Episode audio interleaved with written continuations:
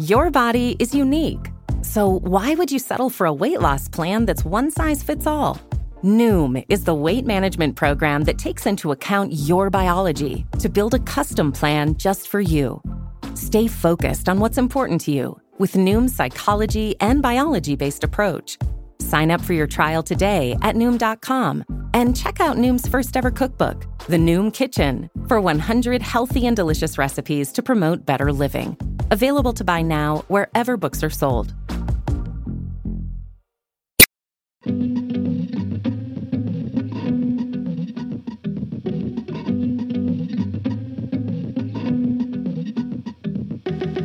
Hello, and welcome to Good One, a podcast about jokes. I'm your host, Jesse David Fox.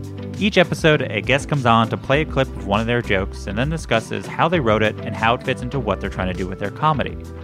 This week's guest is Natalie Palamides, whose new one person show, Nate, premiered on Netflix today. This show, man, I saw her doing it live in Brooklyn in, in the summer of 2019 after hearing for years how unique and hilarious and gutsy she was, and I was not ready. In Nate, Natalie Palamides plays Nate Palamino, a, a lovable idiot trying to figure out dating and overcoming toxic masculinity in the post Me Too era. Uh, and, and the show is a reflection of her unique journey through comedy. Uh, it's part sketch character, it's part devised theater, it's part clowning. And when I say clowning, it's the sort of fancy French derivative kind. Uh, I'm no big city clown expert, but but it'll be useful to know a few things for this interview. Uh, clowns aren't just the red nosed rubber chicken birthday party kind. Uh, as Natalie likes to say, Charlie Chaplin was a clown, Lucille Ball was a clown. Uh, more recently, Sacha Baron Cohen uh, is someone who studied clowning. Clowning is a comedic performance art that necessitates a, a, willingness to take risks and use failure as a springboard to the next moment. Uh, it's an art form that needs to be done in front of people, as clowns are supposed to be vulnerable with the audience. They, they must connect with the audience, they must follow what the audience gives them. And uh, because of the mix of all those backgrounds, she has such a unique relationship with her audience. She's constantly playing with them. She's constantly pushing their buttons. She she gets a lot of volunteers and makes them uncomfortable. And she's she's able to sit in discomfort longer than I think any comedian I've ever seen.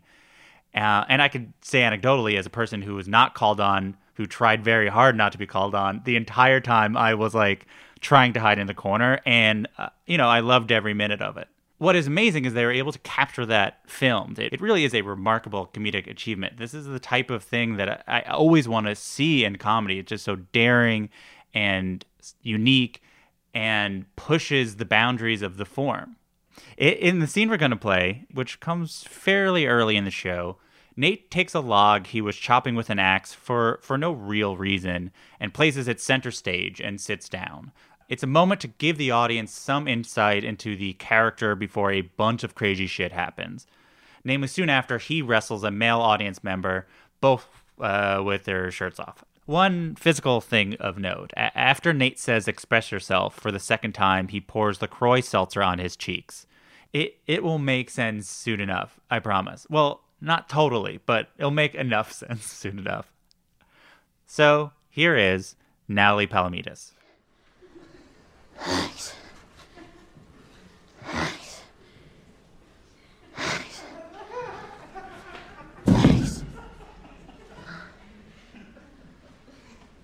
My ex.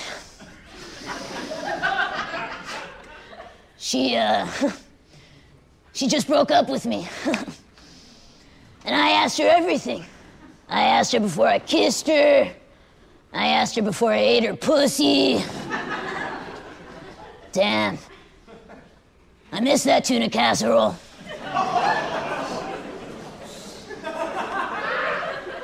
I, uh. I even asked her to, uh. Take my Gam Gam's ring.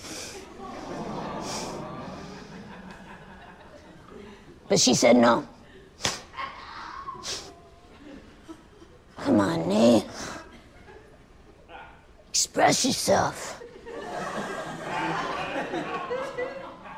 Come on, Nee. Express yourself.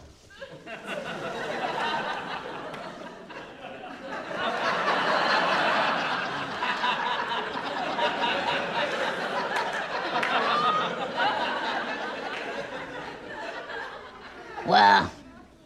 So that's what crying feels like. I don't know if I'll ever find love again. Although, I have started noticing my art teacher, Miss Jackson. I'm taking this adult night painting class over at the local middle school. You know the one. So I guess I could use some relationship advice. Anybody here in a relationship?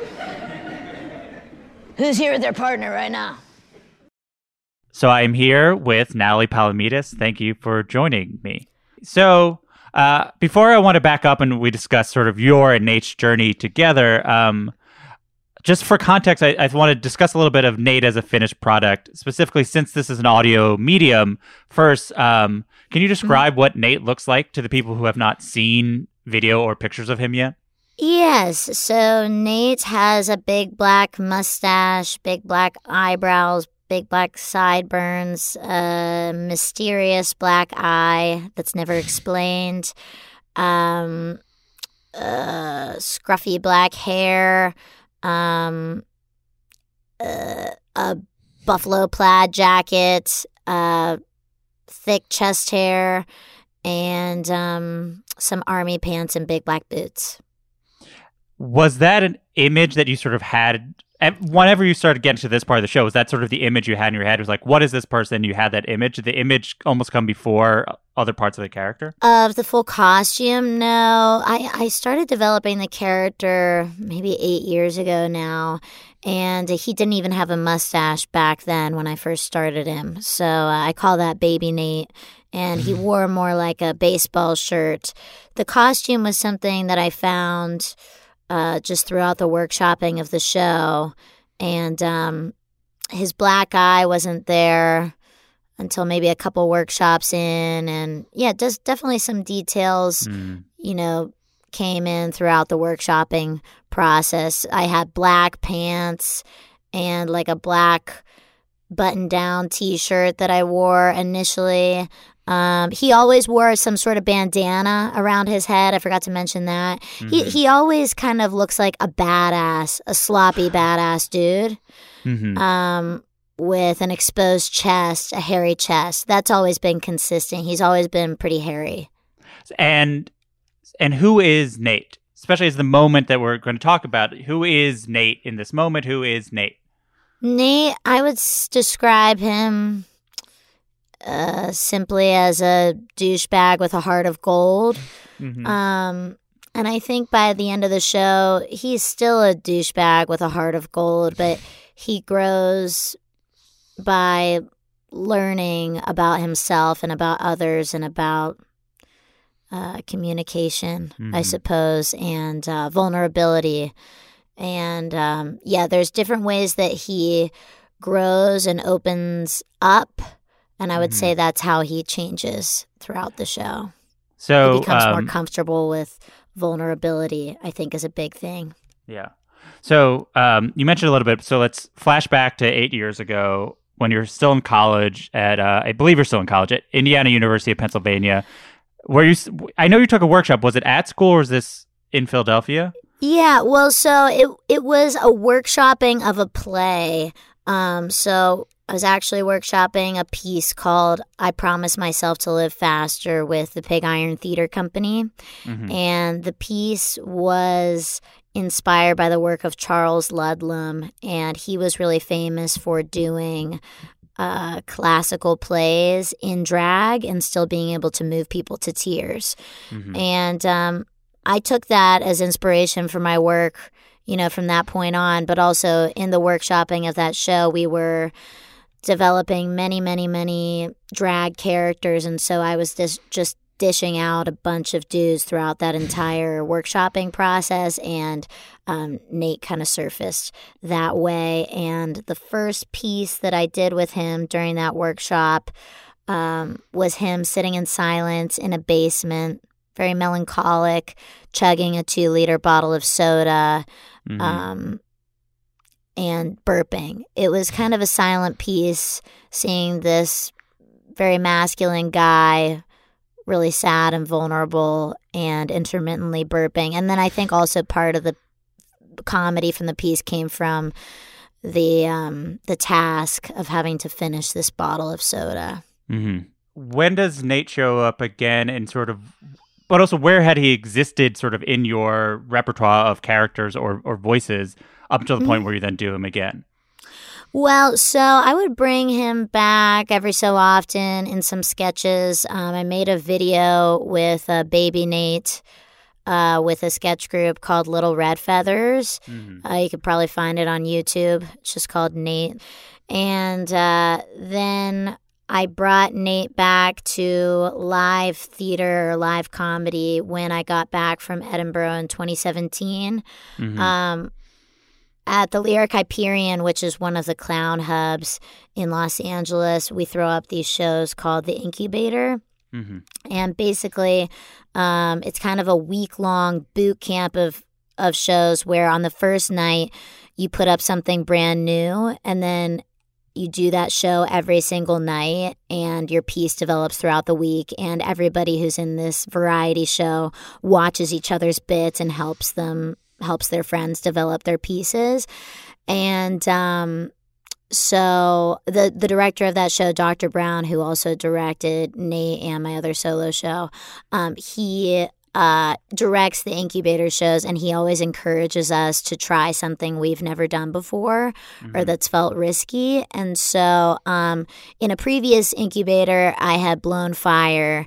And so i was like oh what else feels risky to me? How about wrestling and so I was thinking, ah, what could be a good character to wrestle with? And I just pulled out Nate out of my back pocket and came up with the wrestling scene that you see in the full long hour show. But that that was the first 10 minute piece that I created from the show. hmm Um, Was Andy Kaufman an influence in that? oh, yeah, definitely. I love Andy Kaufman. And yeah, he's definitely always lingering in my subconscious mind for What- sure. so what was it about wrestling that seemed risky? Like in particular wrestling?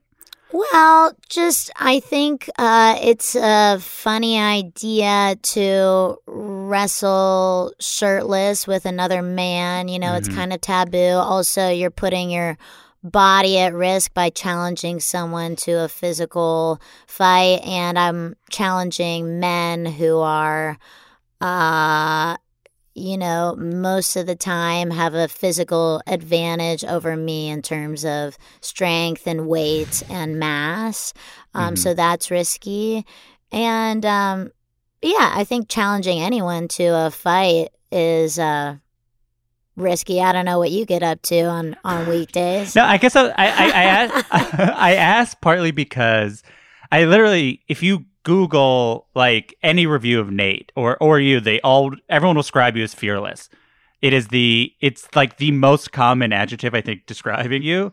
So I'm trying to get a sense of when you, a person who's described as fearless, and we can describe, you can tell me if you actually are not a fearless person, are asked to do something risky. It's it's an interesting disconnect because you're like, well, you understand what risks are, but is it a thing that you necessarily are? Do you feel fear when you do these things? I guess my question is, do you feel the emotion you imagine other people would fear feel doing these things? Like, are you afraid?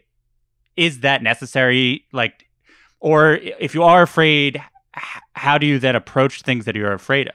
Sure, sure. You know, I do have a very high tolerance for fear, I suppose. So, whenever like Dr. Brown asks us to try something risky or that we feel is risky, um, I have do have a hard time thinking of what that could be because I'm like, well, nothing really scares me. I mean, maybe I, I would never want to do bodily harm to myself, Mhm. but but I don't think um, I don't think like actually hurting yourself is risky or like seeking out actually hurting yourself. I don't think that's risky in the ways of comedy. You know, that's Mhm. something something different. So yeah, yeah, it's it's it's challenging for me to feel fear on stage. I'd say what what I'm most after is like an adrenaline rush. Mm. I guess. I don't really feel scared. I mean, I definitely get nervous before I do a show and especially before I try a new bit. Um, but uh, I'm not scared. I'm more excited to try something that I think is crazy. Yeah. And like to shock people, I think is so much fun. So, what was it about the the first time you did the wrestling that, from that point, what did you feel like worked about it, and what made you think, oh, maybe there's sort of more here? Sort of, what is the process, sort of, from that to the now we're going to start in earnest, trying to maybe make something out of this? From the wrestling bit, well, the the bit, the ten minute bit was so successful, and I had already been thinking about what I was going to make for my next solo show because I had just gotten back from my first Edinburgh where I did a pretty good job and uh, was trying to. You won best. You won best newcomer, correct? Yes, I won best newcomer, so I was trying to ride that wave, you know. Yes. And uh, everybody was encouraging me to make a second show. So I had that in the back of my mind. And then when that bit went so well, I was like, okay, I can definitely make 60 minutes off of this guy, this character. And um, the way I kind of work is just by scheduling one hour slots at the Lyric Hyperion Theater and just booking myself on shows around town at the Virgil and Satellite, etc. And um, if I book like a one hour show at the Lyric, I'll just invite people for free to come watch me try a bunch of stuff. And a mm-hmm. lot of stuff is really, really bad. And then whatever seeds of what I improvise are good, I keep and I try again the next workshop. And that's kind of how I keep building my shows is just keeping what works and bringing them back and refining them and trying them again and again and again when you're trying in the trying phase, how thoroughly are you beating out what you're going to do? Is it just sort of like you have ideas? Is it a amount where you're like, okay, I will like try to think of like 40 minutes worth of material, and then 20 minutes I'm going to have to find it? How much of it is hoping that you're you're essentially just jumping and hoping on the other side there is you know someone um, there to catch um, you? Initially, a lot of it is not very well thought out at all. At most, I'll maybe have, you know, five to 10 beats for a bit mm-hmm. that I want to try. And most of the time, I'm just starting with an image that I have in my head. So there's a part in the show where I bring out a log and an axe and start chopping wood. Mm-hmm. And it's just, you know, it's just there for a moment, but it just came from me wanting to use that image. I just, you know, I jot down on a list different images and uh, just try them out on stage. And I start with the image and then I see what comes from that, you know, just through improvisation mm-hmm. and, and playing with the audience too. Um, so much of how I work is through play with the audience and through improv. And um, yeah, but sometimes, I mean, you know, I do think I do think of stuff. You know, I don't want to discredit myself there. I think of jokes. So, like, for example, um, during the wrestling bit, like, one of the gags that I initially thought of was, oh, I'll ask the audience member, I'll ask the girlfriend uh, what kind of candy she prefers. And I'll ask her if she likes uh, licorice or chocolate. And then if she says chocolate, I'll ask her milk or dark. And then if she says licorice, I'll ask her Twizzlers or red vine. Mm-hmm. And if mm-hmm. she says red vine, I'll say black or red. And if she says Twizzlers, I'll say pulls or classics. And I had all those candy options on me um, at the time when I was workshopping that bit. And then you know, it turned into this gag where I just have tattoos. Yeah. Um, not to give it away, but yeah, I just gave it away. But um, it's okay. Yeah, so uh, sometimes I have the joke planned out like that, and then how it kind of is refined is through simplification and you know finding a more economic way to do it. Uh, mm-hmm. and then other times it's expanding it. So sometimes it's it's slimming it down and sometimes it's expanding. So the axe chopping the the wood with the axe that turned into just a transition piece mm-hmm and then there were there were images that I started from like I I don't know why I tried this, but it was Nate in a wedding dress, putting on this unicorn head. I just had that image. Sure. And I, I danced around um, with that. And I, tried that for like maybe a couple of minutes. And then I just took the mask off and I was like, okay, that's that. That didn't work. that was that. Do you say out loud to the audience that didn't work, or is that an Yeah. internal? Yeah, no, sometimes I'll say it. It depends how far along in the workshopping process I am. So if I'm in a place where I'm just trying out different pieces, you know, oftentimes I'll, I'll just drop character and be like, oh, that sucked or whatever. Yeah. Or, or even in character, be like, ah, that was bad or whatever. Yeah. But um, yeah, the next one I was gonna say was Nate was saving people from a burning building. hmm Uh, so I filled up the room with a fog machine and put on this like really huge flame retardant suit and was like carrying audience members the best I could over my shoulders Sure. onto the stage and like rescuing them by pulling them on the stage. Anyways, it was terrible, really, really bad stuff. But um, um, when when things aren't working, I, I Mm-hmm. want to talk a little bit more of that because in some ways it it's like when a person starts stand up like a, for the first time ever and and and they try things and, and over time the audience sort of tells the performer what version of them makes sense. You know, Mm-hmm. like they'd be like, "Oh, your persona got to be this because this is what we like most about you," and then Yeah. the comedian will become that way. Yeah, I was wondering what it's like with Nate. Like, do you feel like you know who Nate is, and then you just got to figure out ways to communicate that, or are you essentially sort of creating character with the audience while you're trying these things out? Hmm. You know, that's interesting. You mentioned that like the comedian listens to what the audience likes because that's a big part of clown and what they teach in beginner clown classes. There's this exercise where um, you have a friend on stage and a friend backstage and the person who's backstage isn't allowed to look while their other friend chooses a very specific pose. Mm-hmm. And then they have to come out on stage and try to figure out what that pose was. And when they get when they're getting closer to the position the audience claps. And when they're mm. getting like very close to success the audience claps louder and so it teaches and then when you get far away from it the clap the clapping goes away. So it teaches you to listen to what the audience likes and to follow the laugh and to follow yeah just what people are liking.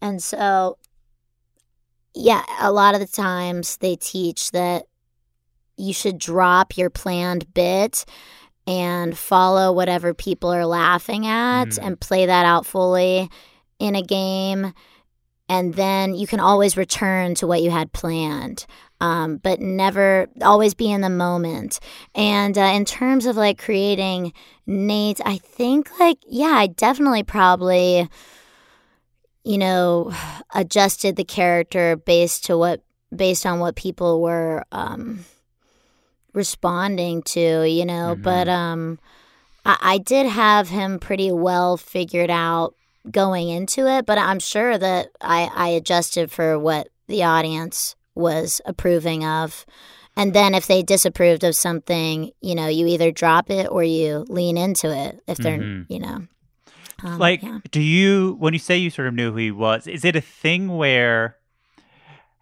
the example I use when I ask people characters, like, do you just sort of like instinctually know like what Nate's favorite movie is? Hmm. Uh, I guess yeah. I mean, it, yeah. When you're in character, when you drop into a character, you kind of drop into their mindset. So Mhm. I don't think I, Natalie, like right now, when you ask me what Nate's favorite movie is, I have no freaking clue. But if I was in character, I would probably respond with something that was in in line with Nate's personality and everybody everybody would be like, "Yeah, that makes sense that Yeah, that's yeah. his favorite movie." Yeah, it's more about like dropping in and then just being in that mindset and then whatever you say mm-hmm. is sincere, is honest. Yeah. So around this time, also Me Too is happening, um, and and all these stories are coming out, and obviously this show is involved in a lot of those conversations, but a little bit tangential to explicitly the sort of Me Too movement. Were Mm-hmm. there times where there were more parts that were more explicit about it? Yes, yes, yes, yes, yes. Definitely during the workshopping process. And initially, when I started workshopping the show, I had no intent of exploring consent or the gray area of consent, but all of this stuff about Me Too kind of erupted. And I initially was just thinking, oh, I'll make a show about masculinity and toxic masculinity. And I was like, how can I make a show about that and not address this that is so kind of intertwined um, with it? Like, you can't really explore toxic masculinity without exploring consent. But um, yeah, I was really scared to initially explore it because it is such a sensitive subject. And I just you know, posted up trigger warnings outside the theater door saying this show's going to explore um, consent and um, toxic masculinity and may be triggering for some people. And I just, uh, you know, on those signs would encourage people to just feel free to leave. Mm. You know, I, I would just say, you know, leave at any any time you know and because i feel like a lot of people feel stuck in the seats because they don't want to uh, feel rude or like they don't want to hurt the artist's feelings maybe Yeah. or at least that's always why i feel stuck in my seat if i think a comedy show sucks or something um, but sometimes you just gotta bust out of there but um, yeah uh, so uh, there were um, bits that i was exploring like i had um, a box of tic tacs and I would invite people on stage to have a drink with me, and I would like pop a couple Tic Tacs in their Mm. drink, and you know it was very obviously Tic Tacs. I still kept it in the Tic Tac box, but that just Yeah. did not did not sit well with the audience at all. And I was just like, okay, yeah, we do not like that. We Got do it. not like that. Got it. Noted. You know, I thought it was absurd enough, but you know, some stuff it's interesting like where you can get laughs and where you can't because I feel like definitely in Nate the show as it exists right now still has moments where you would think like oh how is how is a laugh happening i'm like oh wow Mhm. okay people are laughing that's good like you know it's dark comedy for sure but um yeah and then there's you know silences and tense moments where where uh, they're supposed to be so that's good too you know the audience is in tune but i just i just think it's interesting Yeah. you know, when people decide it's okay to laugh and when they don't. Um, there was also another scene I tried out. I think it was, in, you know, directly inspired by Harvey, but I invited a an audience member up on stage to audition. You know, it was very on the Mhm. nose. Yeah, do an audition. I had a script for them, and then I just started jacking off Sure. while they were sitting there and just played around with that. Um, yeah. So, but so consent obviously ended up becoming a lot of the focus. How did you? What were you seeing, or sort of what were you experiencing that sort of helped you land on your focus on the idea of consent and and your angle on it? How did you sort of land on that specific um, perspective that sort of helped you orient the entire show? Well, I think once I had acknowledged within myself that I was going to approach this subject, it, uh, you know, was in the back of my mind. And so it just came out during improvisations, like the chugging contest that happens at the top of the show. Mhm. Um, I didn't. I knew I wanted to do a chugging contest with the audience, so that was one of those images that I started with. I was like, okay, chugging beer or chugging cans, and that through improvisation turned into this chugging contest. And I had just improvised. Uh, whoever wins gets to do whatever they want to Mm. whoever they want. So that was just improvised, I think, and it you know, thematically revolved around consent because I had that in the back of my mind that I wanted to explore that. And then, you know, the approaching of the audience members after I had won the chugging contest, that was initially improvised as well. Uh, so, uh, yeah, so my director would always say to me, you clock it and you keep it. And so write it down. And then, you know, the way that I work and the way that I was taught to work by you know, many of my clown teachers, uh, and especially my director, is to do it the exact same way that you initially did it and that you initially mm-hmm. improvised it. Because sometimes, you know, changing one little beat or one little word or one small movement throws off the whole gag. The, um, I was talking to um, one of Helen, who I believe who interviewed you for the magazine, and yeah, I love and, Helen. And the thing we're talking about the process, and she was really interested about the editing of the show like this because it's you know it's I imagine there's parts that grow and shrink and, and throughout all of it, and it, and mm-hmm. we were both really curious about how do you um how do you edit down the show while still capturing the sort of energy of how you are as a performer where there is so much that is uncertain. You know, as as she put it, it's like you're the spaghetti that you're throwing against the wall. Like you, there is this thing of you are exploring and trying things out, but you have to condense the show. What is editing for you? How do you sort of make sure every beat you have is part of the show and everything that you kick out is not in it? It's really tough. And sometimes you take it out and then you have to put it back in or you rearrange it. Uh, a big part of my process is putting bits down on note cards or hmm. pieces mm. uh, or just gags on note cards. And I structure the entire show on my wall with these mm. note cards and put them in the order of the show. But, um, you know, when I was figuring out the structure of the show, I took all the pieces that were successful from the workshops that at that point were just pieces mm-hmm. and found a storyline within those and and just based on all the pieces that I had, I was like, oh, this is a love story. Mm-hmm. Um, but yeah, before I went to Edinburgh, the show was still 15 minutes long. You know, it's got to be an hour, you know, based on the, the slot that you booked. You could book an hour and 15 minutes in Edinburgh, but I had an hour slot yeah. that year. And honestly, it was better off for it. We didn't need all that.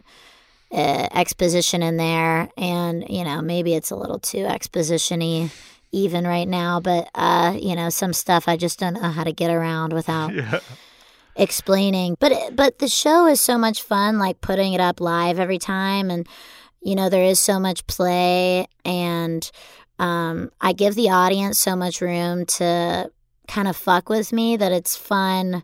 It's fun for me every time I do it. It never feels laborious or anything to keep trying out the show over and over and over again. Um, with these different structures keeps it exciting for me yeah, yeah. to also like have to remember it and you know it's a good challenge um, are you? I feel like I, from the sense I get is that you you work very very hard for a show like this, where ultimately you could beat it out, but it's a show that your process demands being in front of people, and you can only be in front of people, you know, an hour a day, so many days a week. Mm-hmm. What is the part of the process that is not act like? Are you sort of just constantly like thinking about this show? At all hours until it's sort of done? Like, what is the sort of non active process? Yeah, it is all consuming to the point where, you know, I can barely make anything else when I'm working on an Edinburgh show. Like, mm. it kind of takes up my whole life and I'm always thinking about it. Um, and even when I'm at like thrift stores and I'm, I'm just always thinking about gags and bits, or if I see something at a thrift store that's cool, I'm like, oh, wonder if I could put that into the show or like yeah i'm just um but yeah i think a lot of my friends would probably describe me as a hard worker i'm i'm pretty ocd mm-hmm. and i will harp on a bit and put it up again and again and again and again and again and again and again until i can get it exactly right. And, you know, sometimes I still can't even get it right. And it just really kills me. But, um, yeah. oh, I feel that was like that the way you phrase it. I just, that was very uh, sweet. I was like, oh no. Oh, yeah. I mean, it's you know it's sincere like it yeah. does it chew me up inside when i can't get something just right or i can't nail a bit or like you know the the show is so alive that um sometimes you know, jokes don't land ex- exactly how they should, even in, in comedy in general, you know, Yeah. especially live shows. Like, they don't always land as good as they did the night before or the show before, or, you know, they. They don't land as well as the show will tomorrow, or the audience is different, or whoever you pick to interact with, uh, they give you a hard time, or they're shy, or you know. And sometimes you got to throw people back too. And but then in Edinburgh, like you have a kind of a split second time frame to decide if you're gonna play with this person or not because you don't have too much time. hmm Uh, there's a show on right after you. Not much flexibility. So for to to get back to the scene that we, we played at the top, how how did this scene come about, and how does it fit into the show? So the scene where the I'm pouring the can on my Yes. face, Nate, Yes. yeah. So how's it fit into the show? So this scene comes into the show uh, right after Nate reveals to us that he was going to propose Mhm. to his girlfriend, and she broke up with him. And uh, he's really trying to express himself, which, you know, when he says express himself, we all, I think, can understand that he's trying to cry. Yeah, And so this is kind of a runner throughout the show. He says a few times, express yourself, Nate. Come on, Nate, express yourself. yeah, And um, we build from that moment where we initially see that he uses a can of water to feel what tears are Mhm. um, to the end of the show where he's having a much more genuine um, moment of expressing himself. yeah. Yeah. And the other joke is the the tuna casserole joke. Oh yes, that's also a runner throughout the show. Yeah, so um yeah, so he says uh damn, I miss that tuna casserole when he's talking about eating out his ex-girlfriend's pussy. hmm Um and uh it later informs this is a spoiler I guess, but an art piece that he has created. Yeah. It, was that something you thought of ahead of time? Was that something you riffed? Where do, where does that come it from your brain to be a major part of the show? Yeah, so sometimes, I mean, you know, sometimes it's a catch 22. Sometimes I'll think of one thing before the other. In this case, the payoff of the joke, which is the art piece, that didn't come till way after I started Mhm. saying tuna casserole. I just started saying tuna casserole as a reference for his ex girlfriend's pussy just because I thought it was kind of nasty and fun and um, endearing that he liked to um, think of his girlfriend's pussy in this, like, you know, tasteless but thoughtful way. hmm Um, and then uh, initially, when I was workshopping pieces, um, I had used just a random painting of a woman and I had it hanging on his wall, and he was like looking up at it sad as if it was a painting of his girlfriend. And then I thought, oh, wait, I'm a painter. I should. I should paint hmm what this girlfriend is like and then i was like oh i should paint it using the tuna casserole joke. And um yeah that painted that's actually a self-portrait. I was wondering if you painted it because I knew you were yes. yes. So yes i i painted that and it is it's me. That's it's interesting because now you you end up then playing the the it then expands the amount of characters you're hypothetically playing in this. Sure. universe. sure yeah i guess so but i left it faceless you know for the purpose of being the the every woman Yes. Um, Yeah. What I like about both these jokes, and arguably sort of all the sort of joke lines in the show, opposed to sort of the more bigger comedic moments, is for for how high minded the concept is of this show, and how hard you worked on it, and how serious we are talking about it. These are like kind of stupid or lowbrow jokes, and, and I say that with with a lot of affection.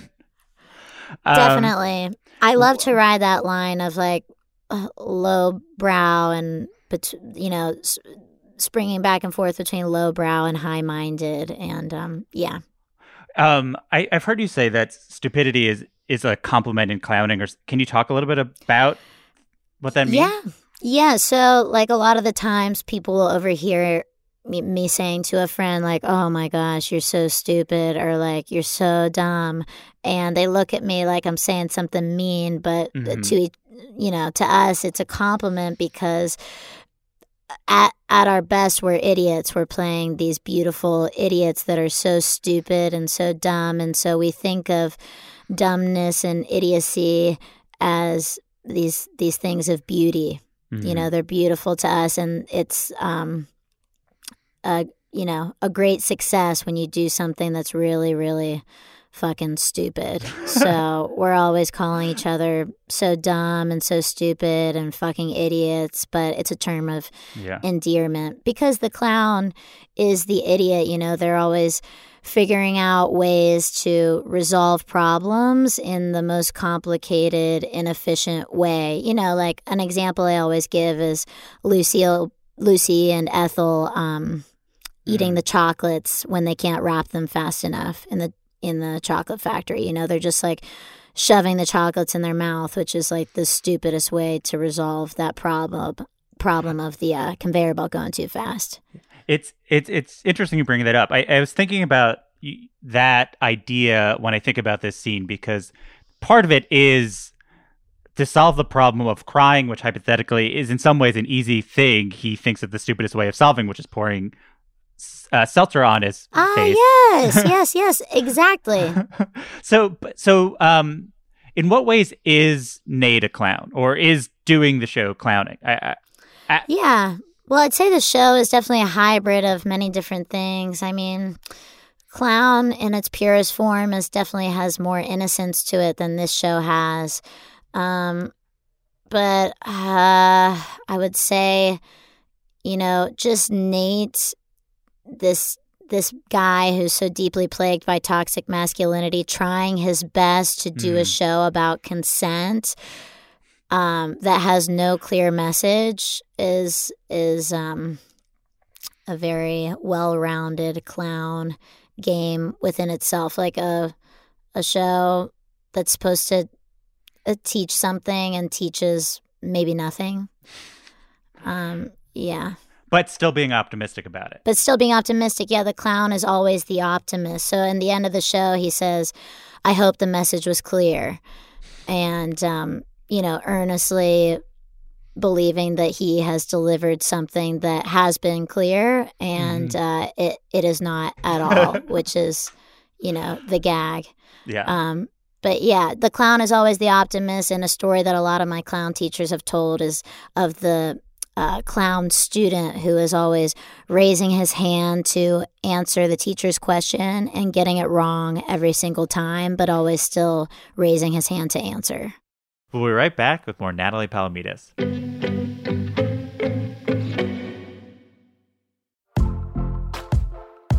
Most weight loss programs focus on restriction and inflexible routine, which is why most diets fail. But Noom isn't a diet. It's a weight management program that uses psychology and biology to help you develop healthy, sustainable habits.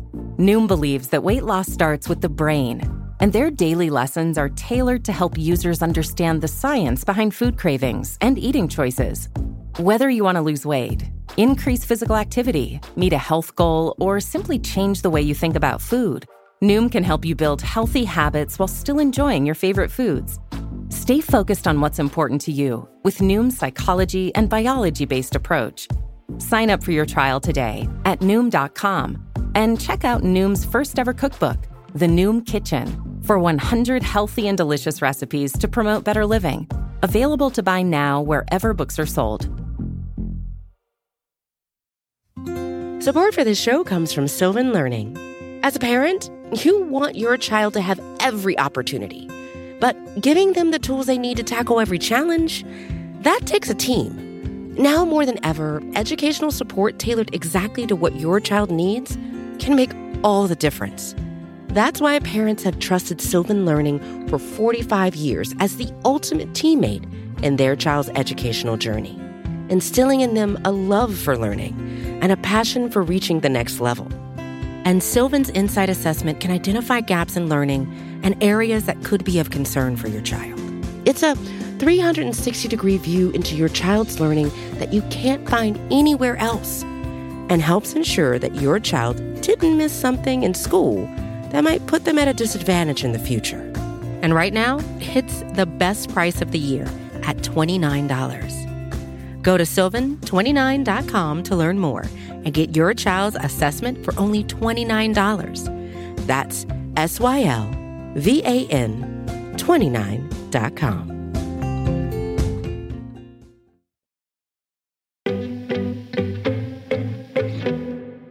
And we're back with Natalie Palamides. So, in terms of sort of this as a clown and not a clown character, I have a bit of a sort of naughty question around this, and I, hopefully you can help me detangle it. So, mm-hmm. I was thinking about the tension that exists here.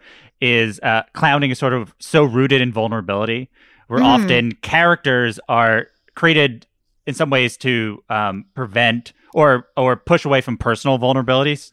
You have the sort of thing in front of you, and I yeah. think I think a, another useful word is sort of exposing, right? Like an outsider will see the show and, and, think maybe you're you're very physically exposed as Nate, but I've heard you talk about you don't even think of yourself as exposing yourself because this is Nate's body. So mm-hmm. so where are you in this? What what are you exposing? What are you not? What feels vulnerable? What isn't? I, again, I, I don't exactly know what the exact question is, but can you answer sort of all of this, all these thoughts I have around this subject? You know, I'll do my best, Jesse. I, I mean, it, it's very layered. You know, it's a it's a seven layer dip. Sure. It's a it's a rainbow cake of a show and a character. But uh, I mean, I would say like. there's there's moments in the show i think especially when i'm speaking with a couple where you can see maybe natalie pop out a couple times where like the the woman that I'm speaking with in the audience, she really surprised me with how sassy she was. Mm-hmm. Um, and maybe you can see a, a, twinkle of Natalie's eye in there. But, uh, and definitely if you see the show live, I'm not sure how much it's in the Netflix special, but there are moments where I'll break and, like, you know, an audience member will make me laugh, um, you know, depending on something you know, ridiculous they say or like a response that I've never heard to a question I asked before. Um, but uh, yeah, Nate is very much this mask that I'm wearing. So, not to say that you can't do clown when you're doing characters, it's just a fine line to walk, and you have to let yourself, or you have to let the clown peek through sometimes. And I think the moments when I'm doing Nate and I'm doing clown simultaneously. It's when I'm like winking mm. at the audience. Um, you know, so it's like I do something and then I look to the audience and kind of, you know, with a knowing look that like, isn't this so fucking dumb and ridiculous? Um, I think you, it, yeah. Do you feel vulnerable at certain parts yeah, I mean, definitely like there are moments that certainly like take me out of the character. Uh, sometimes, you know, depending on the day when I'm doing the show, uh, uh, largely during the wrestling scene when I really have to be on alert and connect with the person across mm-hmm. from me and kind of send some ESP messages to them and be like, okay, you know, I am, you know, a vulnerable little lady. Like I, when, before I went to Edinburgh, um, I didn't have any kind of uh, written directions or anything for the audience member that comes up to wrestle me. But when I went to Edinburgh, um, because they have so many uh, risk assessments uh, in the UK, they take theater very mm-hmm. much more seriously than we do in Los Angeles. Uh, so they make you do risk assessments, and part of my risk assessment was that I would need to tell the audience member that I'm going to wrestle them, and I had to ask them if they had any injuries mm-hmm. that I needed to be aware of. And so the way I do that now is by there's a little piece of paper inside the um, the waiver that I give the audience member to sign. And it says, You're about to wrestle Nate for real. Please let him know if you have any injuries or sensitivities. And also remember that Nate is just a little lady. So please wrestle gently but with passion. Um, yeah, but sometimes and mostly, you know, before I had that little written note in there. Uh, I really had to like sometimes step out of the character fully and be like, you know, this is just a show, right? Or like, whoa, like, watch out, we're just playing. Yeah. Um, and sometimes I would totally drop the voice. Sometimes I would stay in Nate's voice and be like, whoa, whoa, you know, it's just a show, man. Or like, relax, you know, because I am taunting these guys and, um, you know, sometimes it can get pretty intense, like, depending on the person. And then sometimes it's so mild that I'm using my stage combat skills to just make it look like they're Oh, doing stuff to me and I'm essentially like wrestling myself. So it's a wide range. Yeah, it is interesting. Both the when I saw it live and this time, there is this moment where you see the man try harder as the time goes on. He's like- and it's hard. And he, there's a vulnerability to that man who, like, unknowingly is revealing his desire to like be strong in that moment. Um, yeah, yeah. it's so human. Both both times, I was really just like, wow, this guy is now trying weirdly hard. Yes, exactly. Yeah, that is definitely um, a big part of it most of the times that I'm wrestling. Like, it becomes like really real for him that he's fighting for his girlfriend's Yeah. Love or his her honor. Um, Uh, yeah. yeah. Watch, watching this special, uh, one of the things I found fascinating is so after you say the tuna casserole joke, um, you cut to a woman not laughing. Um, yeah. what is so incredible about seeing the show live is the entire room is lit. And as an audience member, since for the most part you've mostly performed it, I know sometimes Dr. Brown has performed it, but for the most part, as an audience member, I can tell you you're sort of looking around and you're you're nervous. What's going to happen? You don't know. And how did you go about trying to achieve that in a in a film piece? How do you capture the sort of social aspect of of that tension? Yeah, well, I mean, honestly, in the editing room, we were kicking ourselves for not getting enough audience shots. Like, we only had one camera on the audience, and um, uh, some of the times it wasn't even on the audience. So we really had to like dig around to find audience shots. And we cut to that girl not laughing because that was the only shot we had, but also it was, we thought it was funny that she wasn't Yes. like finding it too funny. so we thought it was funny that she didn't find it funny. Yeah. So and then in, were were there other things that you did to try to make it f- capture that same feeling? Do you I mean um are you Definitely. nervous that you didn't capture it? Uh yeah, I mean definitely when we were editing, we were like, fuck, dude, like, oh my god, like we should have got way more audience reactions. But I think um you know, I I think we did a good job with what we had and I think like uh what I like about uh, the shots that we did get is like there's some shots from behind you know there's Mm. like some cameramen on stage that show me with the audience behind me and um, i think that does a good job of capturing the energy and Yeah. and seeing everybody having fun or not having fun W- Um one of the other decisions you guys make is you start the special with like people talking about seeing the show, including Mhm. Amy Poehler. Mhm. Um, can you talk about that decision? Yeah, so um, I think largely it is to uh, get people to watch it um, and to be patient with somebody that they have no familiarity familiarity with. Um, you know, I'm not famous; nobody knows who I am, and so definitely like having Amy there to vouch for me.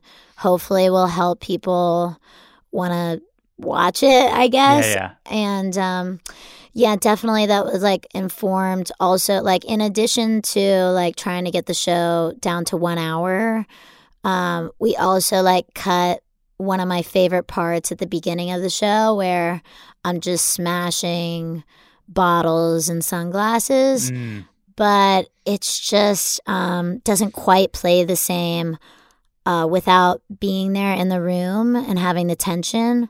Um, so you know, as you could see, we just started straight with like the passing out of the Lacroix, which uh, really gutted me.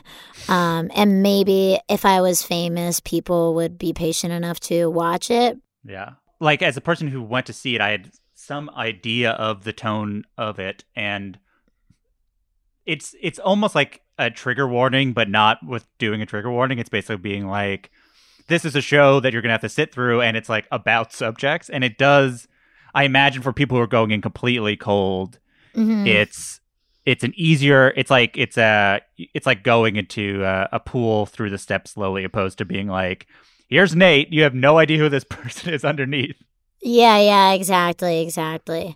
But um, it's kind of a cool intro. No, it Yeah. like it's uh, it gets you pumped. I think Yes. the with the the style of editing. Yeah. yeah um so, so i want to talk a little bit about your relationship to audiences and the audience and first by telling you the sort of audience member i am um which i Mm. imagine you are familiar with all types so i was the sort that tried to sit as far in the back as possible and not make eye contact with you almost ever.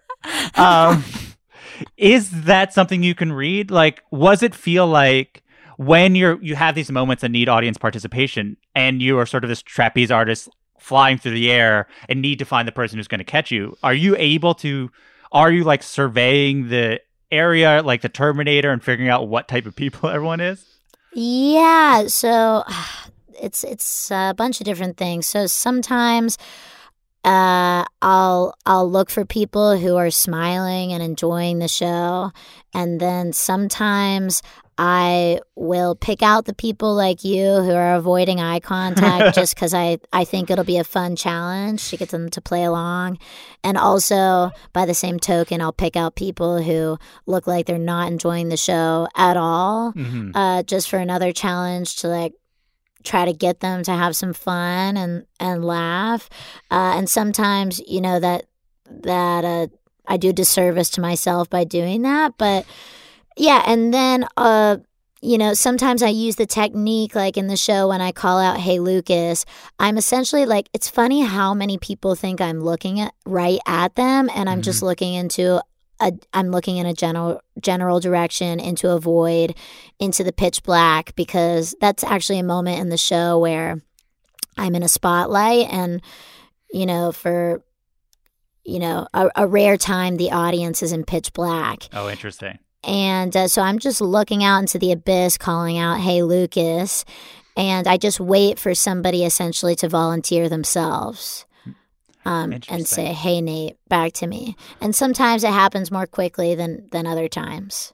Yeah, it's interesting. The in in the I feel like the time I saw it live, it seemed like the people you called on were like pretty game to do it. Where the special you you you find that couple who seem not that interested in doing it, and then the woman seemed particularly not interested, and but also like particularly played along to like whatever her character should be.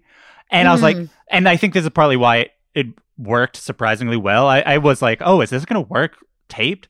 And it that guy, I was like, oh, I think he does not want to do this, and then slowly he sort of gets caught up in in it. Oh yeah, Uh, the the couple that I wrestle, Yeah. or the guy that yeah, yeah. His, if I remember correctly, his friends were pointing Yeah. to him. They didn't volunteer, and they were way up in the back. Um, and um, I don't know why I I was just like went for them. I think sometimes it's fun to go with people sitting in the back row. They think they're not going to be part of it Yes. at all, and you just yeah throw him a curveball with that. it's really it's good to know that if you do another show, that I have to find a new place to hide. Yeah, Uh, nobody's safe. Nobody's safe no matter where you sit.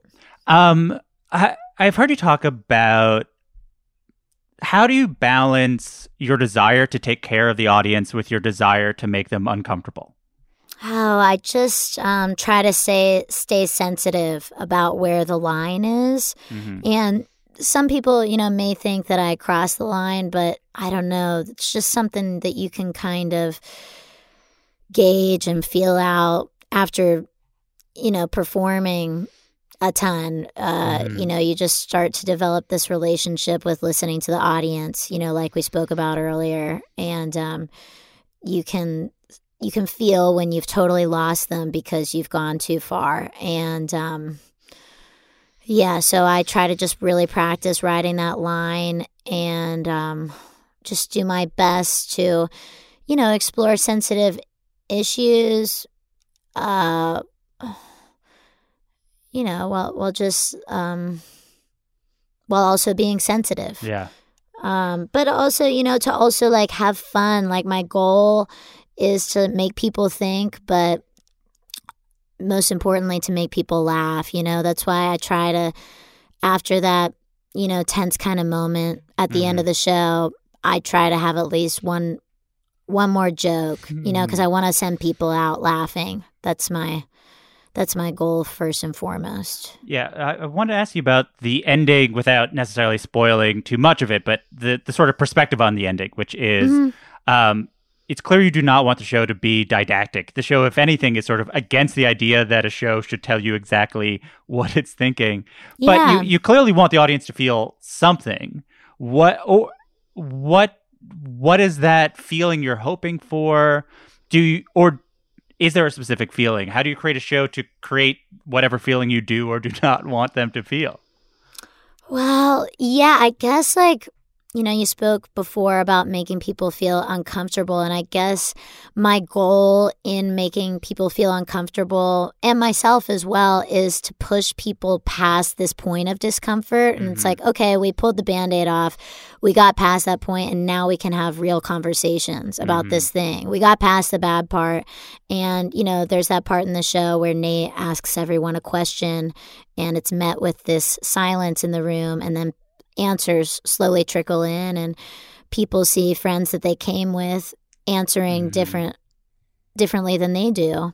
And um, i think the show or you know the atmosphere i'm just trying to create is um or yeah is just for people to i just want them to talk to each other about it because i think uh, speaking face to face about sensitive issues in general, not just about consent, but about masculinity and and anything else that you know we so often talk about on on Twitter and these like very blunt forms of communication um, need to be addressed while you're looking into somebody's eyes and you can breathe on them. You Yeah. know, like uh, we need to discuss these sensitive issues face to face. Otherwise, we're never going to cover any ground and it's going to remain a hostile subject and a subject that people are afraid to approach with their friends because they're afraid of being viewed a certain way or hurting somebody or yeah, I just um I don't think any real progress can be made on these kind of topics until we learn to talk about them face to face and that's kind of the impetus for bringing the subject matter into the theater. It's like what better place to bring people face to face than a room where they have to sit right next to each other. Yeah. Um yeah. And I think it, it's it's to that point that a clown rooted character is an interesting way because it's it it really like um, normalizes or demystifies like a person failing at this or being uncomfortable at this. Yeah, nobody knows. Yeah. Nobody knows what the right answers are. And I think a, a big uh, point that I'm trying to make is each situation is so specific, Mhm. you know, and we need to talk about them in order to truly like figure them out. So, as a show about consent, how did it make you think about the relationship of consent between audience and performer? Yeah, that's definitely a big part of the show, isn't it? Yeah. Uh, yeah, because I am engaging the audience in so many different ways, and most of the time, I'm I am asking them, and some of the times I engage with them without asking them, and I think, um, you know, that's that's part of the show. Um, and uh, of course, you know, I try to do it in a way that is, you know, sensitive, and I I try to uh, you know, my goal is never to harm anyone, but you know, there's a part of the show where um, I uh, flick uh, the man's nipples that comes up on stage, and a lot of the time, that moment is met with the man saying, "Hey, you didn't ask." And uh, I'm just like, yeah, whatever, you know, like because I'm so diligent at the top of the show asking people if I can um, touch them that it's kind of a a gag in that moment. And it also speaks to how we you know, see men's bodies in a different way than women's bodies. Um, and it's like, it's more casual. Like everybody's laughing at, um, Mm-hmm.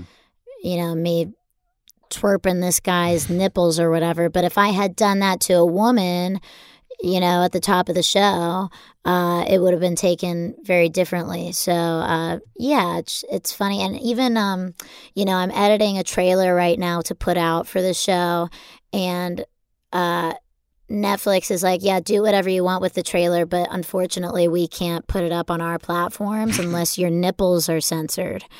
And so, uh, Unbelievable. so it's just funny as I'm editing like my nipples. There's this one moment in the trailer where, you know, I'm twapping this guy's nipples and I, I have to censor my nipples but not his. And we essentially look the same. You know, we're like roughly the same size and have about the same size boobs. Um, you know, my I don't I'm not really that gifted in that area. But uh yeah, so it's just um it's funny you know but um yeah i uh, i know I, I i can't really figure it out it's just um fun to present it and see how people react and is it okay is it not okay is it sometimes okay does it depend on the int- does it depend on the intent? Does it depend on the energy of the person? Like because sometimes you know uh and and maybe this you know this isn't PC to say, but sometimes people give consent with their energy, right? And and that's my job as the performer to like feel out their energy, but it's like sometimes like, you know, sex is something that you shouldn't uh leave up to energy. Yeah. You know, when I'm twapping a guy's nipples, you know, that's not the same as if I'm going to have sex with him. Yeah. Like, so I feel more comfortable making a decision based on the energy I'm receiving from him because of what I'm about to do. Um, if I was about to do something, you know, more uh, invasive or, you know, then, you know, it, it's just, it's nuanced, you know, Yeah. Jesse? Like, and so, uh, yeah, it's each situation is very specific, but It, did you find that I, when you mentioned it being specific? Did you find that with each show? Do you feel like different shows you play the situations differently, and as a result, the audience? Yes. Yes, each situation is different. Sometimes the guy won't even take off his shirt. And wow. uh and I say after usually after he says he won't take off his shirt, I say, "Okay, nobody has to do anything they don't want to do." I think I think I, maybe I say that even in the special or maybe it was cut, but there's a point where I ask him or I offer up my nipples. After I twap Yes. his nipples, I kind of offer up mine and he says, "No, no." And I'm like, "Come on, come on." you know, twap them. And then I say, okay, nobody has to do anything they don't want to do. And then I, you know, uh, make them wrestle me. You Yeah. know? But, um, but again, like if he didn't want to wrestle me, you know, he doesn't have to. Like Yeah. I've had shows where people don't wrestle me or somebody else comes up to wrestle for for their Mhm. girlfriend's honor and you know they leave with their tail in between their legs or whatever or um, sometimes they just stand there and i ha- ask them to hold my wrist and i'm wrestling myself so you know when i say nobody has to do anything they don't want to do i mean it you know for sure. But then there's also this pressure probably that they feel Yeah, because they're in a live show and an audience is watching them and you know they don't want to suck the fun out of it or whatever and they they feel pressure to play along. Um you know and that kind of speaks to pressures that that we feel all the time in Mhm. these situations where we're being asked about consent. So i think it just like brings an absurd angle Yes, as to And consent and also makes it a little bit safer than, and it's it's an interesting exercise in the conversation. It's an exercise in the conversation. That's exactly it, Jesse. It's just like presenting people with all these different ways that consent can can be had and not be had. And yeah, throughout the show, it happens many, many times. Yeah. You, you mentioned um, feeling the energies of the people and having that Mhm. be consent or not. In, in what way is your connection to the audience spiritual, and ha- and how is the performance like a ritual for you? Oh gosh. Well, you know, I think that any performer will will tell you that they can feel the audience's energy. I mean, that's why most people do it because it feels so good when you have a good show, like the energy, the positive energy that that you feel. And even after an audience member goes to a good show, they're all juiced up because Yeah. of the positive energy that's in the room.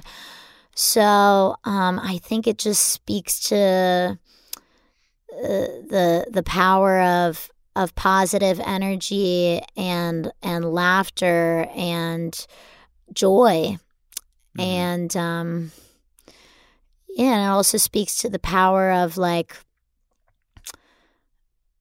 you know a, a room full of silence and the energy that's in that and you can you can feel that when, when there's tension in the room and when there's confusion and there's caution and trepidation like i'm not really sure uh, if it's spiritual but Mm. I, I guess so i mean yeah it's a i don't know just um you can feel when something feels good and you can feel when it feels bad and Yeah. it's a large part of the human experience and that's what's missing from social media Yeah.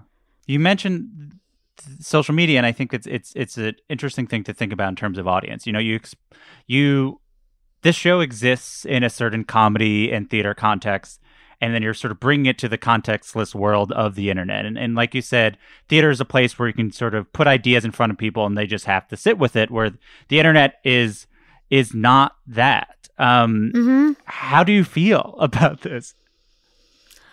Well, I feel terrible about it, Jesse. It's like the internet is like the great uh, uh, one of the greatest weapons against mankind. It'll it's going to bring us down because yeah, like I was saying earlier, we just can't make any progress on any kind of important issues until we get back to just having town halls.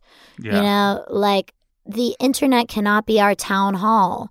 Our town hall has to be a place where everybody goes in the town to a hall with their bodies, with their faces, with their eyes, with their mouths, and are in a room with one another. I, I think social media does a great disservice to, to us. I mean, I mean, of course, you know, it's an important tool and it can be used for good things, but we have to we have to put it in a box and we have to acknowledge that it's not a good way to communicate about important issues.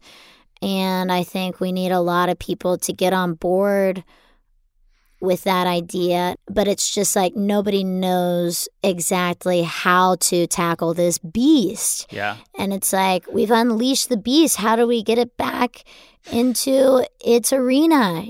And let's use social media what it's good for and not let it, you know, suck all of our empathy out of us. You know, it just it allows for no empathy or nuance. And that's why, you know, that's why when you want to have an important conversation with a friend or loved one, you call them Yeah. or you meet up with them. You know, you don't text them because, you know, everybody always says, you know, texting or uh, texting arguments always end badly because you can't tell. Even emails people get scared to write emails because they're gonna they're afraid they're gonna be taken the wrong way. You know what i mean? It's just like yeah.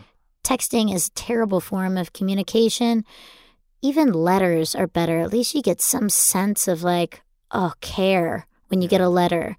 Like texts are just so flippant and brief and easy to send. There's there's no care behind them. And that's yeah we need to take better care of each other did i did i answer your question Yeah, I guess. I guess yes, you did. I think you you you, answered part of my question, which is one, how do you feel? The second question, part of it is sort of like, what do you? In it's ever since I've seen this show, uh, I was like, what's gonna happen with this show? Like, I saw both shows, and I and I love both of them. I was like, well, Nate's the one they will film because it like it.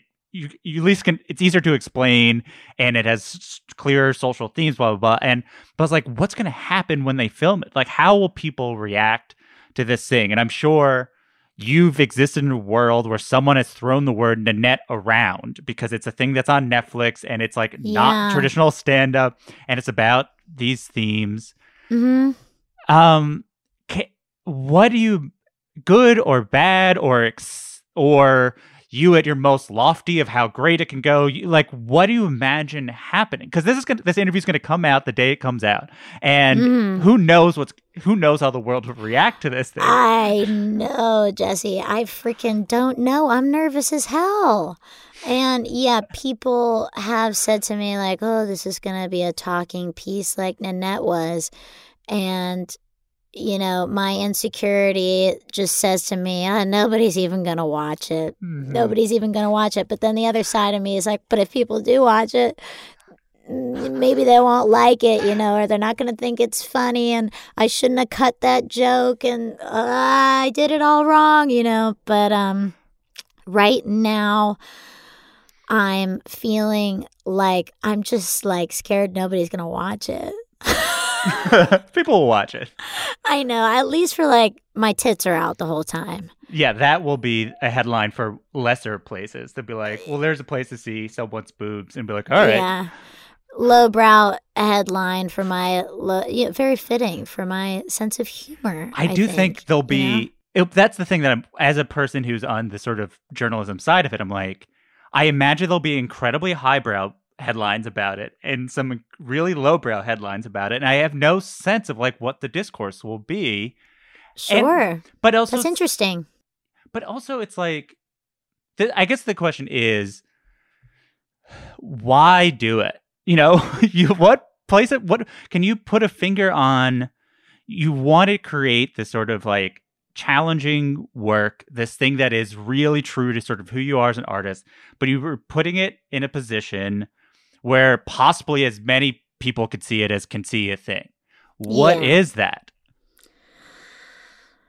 Uh gosh, I mean that is like dumb luck, Jesse. I don't know for like an artist to have a be on a platform with the possibility of so many eyes.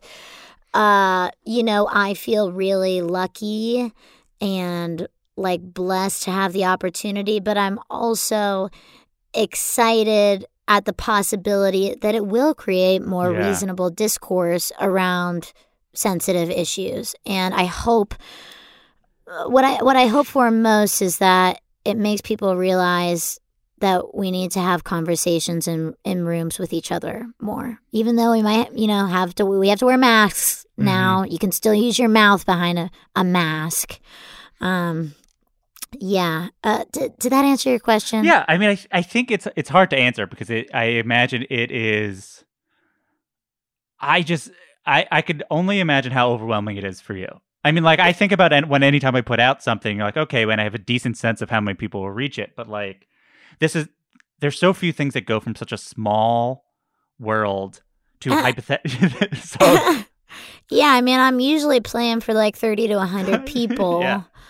Um, this is definitely going to be different. Um, I hope that people receive it in the way that I intend for it to be received. Um, but you know, I can't I can't feel the room.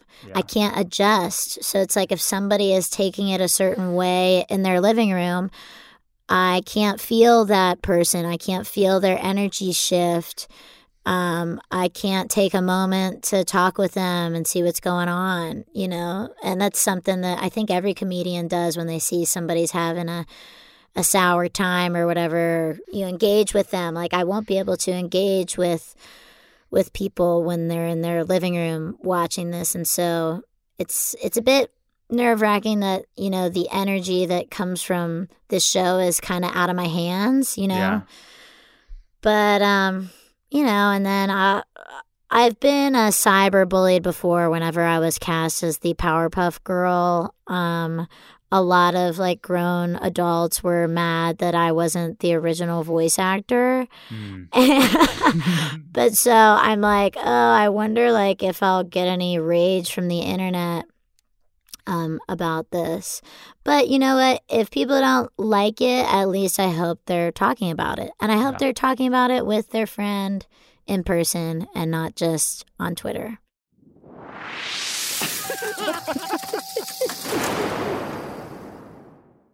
So that sound means it's time for our, our final segment. It's the laughing round. It's it's like a lightning round, but because this is a comedy show, it's uh the laughing round.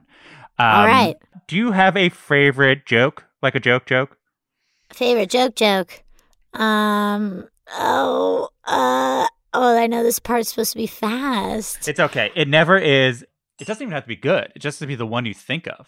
Okay, this is one I think of. Um a joke that I recently saw was um in the Three Stooges, a cuckoo clock keeps coming out of the house or you know, a bird from the cuckoo clock keeps flying out and he he is repairing or he's painting the bird on the cuckoo clock, but he doesn't turn off the cuckoo clock and take the bird Got it. out. He waits until the bird comes out of the door and goes cuckoo, and he paints it just very little every time it comes out, Got it. which is a very um, long-winded explanation of a very simple gag, visual gag. hmm I hope it reads. it's just so dumb. It's it is funny. You say it, I'm like, it's a type of joke, visual joke that I feel like I've seen nine thousand times, and I might have seen it never. Like it's so, like you can see cartoons doing it. Like you can imagine. yes. yes, it's classic. It's classic. Um, is there a a joke or a character that you'd like to steal, like a, a character that anyone has ever done ever that you wish could be your character and you'd get Uh, to do it? Probably Austin Powers. I love Austin Powers so much. I love Mike Myers and um I just love all the dumb gags that they do in those movies with like the tits, the melon tits and um yeah, just the whole world, fat bastard, Austin Powers. He's like just this horny, lovable guy. Yeah. Do you have a comedy crush? A person whose comedy you have a crush on, and if so, who? Hmm. Um, maybe Amy Sedaris doing Jerry from Strangers with Candy, Jerry Mhm. Blank. I've always had a comedy crush on Jerry Blank. That makes And sense. yeah. Uh, what is the first voice you can remember doing, and what is the last voice you've come up with? The first voice, honestly, uh Austin Powers when I was a kid, I would be like, Yeah, baby. I'm horny, baby, yeah. Um How old were then, you? Were you saying that? Uh maybe like nine or ten. Cool. And my dad was like, Nat, don't say that. Anyway. but, uh, and then the most recent character I came up with um, is this Italian guy. Um, I do a duo with my friend Courtney Peroso, and uh, we play these two Italian guys, Rigatoni and Ziti Palaroso. Mhm. And, um, yeah, we're these two Italian guys that are stoked that Jill Biden's the first Italian American in the White House. Can you tell me what her voice sounds like? Uh, yeah, Oh, his rigatoni. yeah, his voice. He's like, "Hey, how's it going? How you doing?" Uh, It's cool. Jill said. Biden. Jill Biden, the first Italian American in the White House. Um, and last one. Um, I assume there's many, but can you think of a character that you came up with that you are like, this is brilliant, this is great, and then you try in front of one audience or multiple audiences, the audience was like, I do not get this, but you'll go to your grave being hmm. like, that was funny, they were wrong. Huh. Well, that's tough to say because I like always try to make something work. And I don't know, this character, I dropped this character after doing it one time because I was like, ugh, this sucks or whatever. But people are like, that was, that had legs. it was a, uh, a hiker that gets her arm stuck in a rock, you know, like Mhm. 127 hours. And I cut off my own arm and uh, I have a package of barbecue rib meat in my sleeve, so I'm just like pulling out a ton of meat. Mm-hmm. Um, yeah, so I kind of, I mean, I don't know the bit. It's not. I don't know if it's dead, so I don't know if that answers your question completely. Well, I'm like, That's the one that is closest to it, though. I've done it, and I was like, ugh, that's bad. Is it that people thought it was too gross?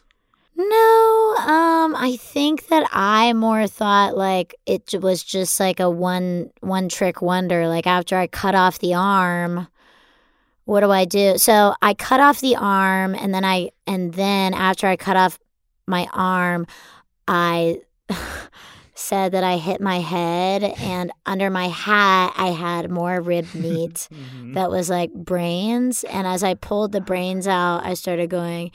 A B C D da da da, and then you know acted like I forgot the ABCs. Got it. And you know it sounds funny now that I'm saying it back. I'm like maybe I should maybe I should give that one another go. Yeah, it does. I do uh, think it has legs. Yeah, but uh, it just didn't really hit uh, that that well. Yeah, All right, that is it. Thank you so much. That that was so great. that was really great. Thank you so much for having me, Jesse. I really appreciate it. That's it for another episode of Good One. You can watch Nate on Netflix. Follow Natalie on Twitter at NatDogKatDog, and that's cat with a K, and on Instagram at Natalie Palamides. Good One is produced by myself, Jelani Carter, Hannah Rosen, and Camila Salazar. From Srigashin did our theme song. Write a review and rate the show on Apple Podcasts, five stars. Please email any comments, questions, or laughing around suggestions to goodonepodcast at gmail.com or tweet at us at goodonepodcast. I'm Jesse David Fox, and you can follow me at Jesse David Fox. Good One is a production of Vulture and the Vox Media Podcast Network. We'll be back next week with David Sedaris. Have a good one.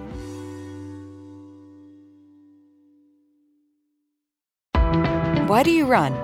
Why does anyone? I always thought that runners loved running, and that's not the case. Most runners hate running, but they choose to do it. In the new docu-series Running Sucks, brought to you by Team Milk, Abby Ayers learns why women runners everywhere are driven to go the distance. It really is about taking my power back and proving myself wrong. Team Milk is about fueling women's performance and helping them along their marathon journeys. You can sign up now for the inaugural Every Woman's Marathon taking place in Savannah, Georgia on November 16th, 2024. Learn more and register at everywomansmarathon.com.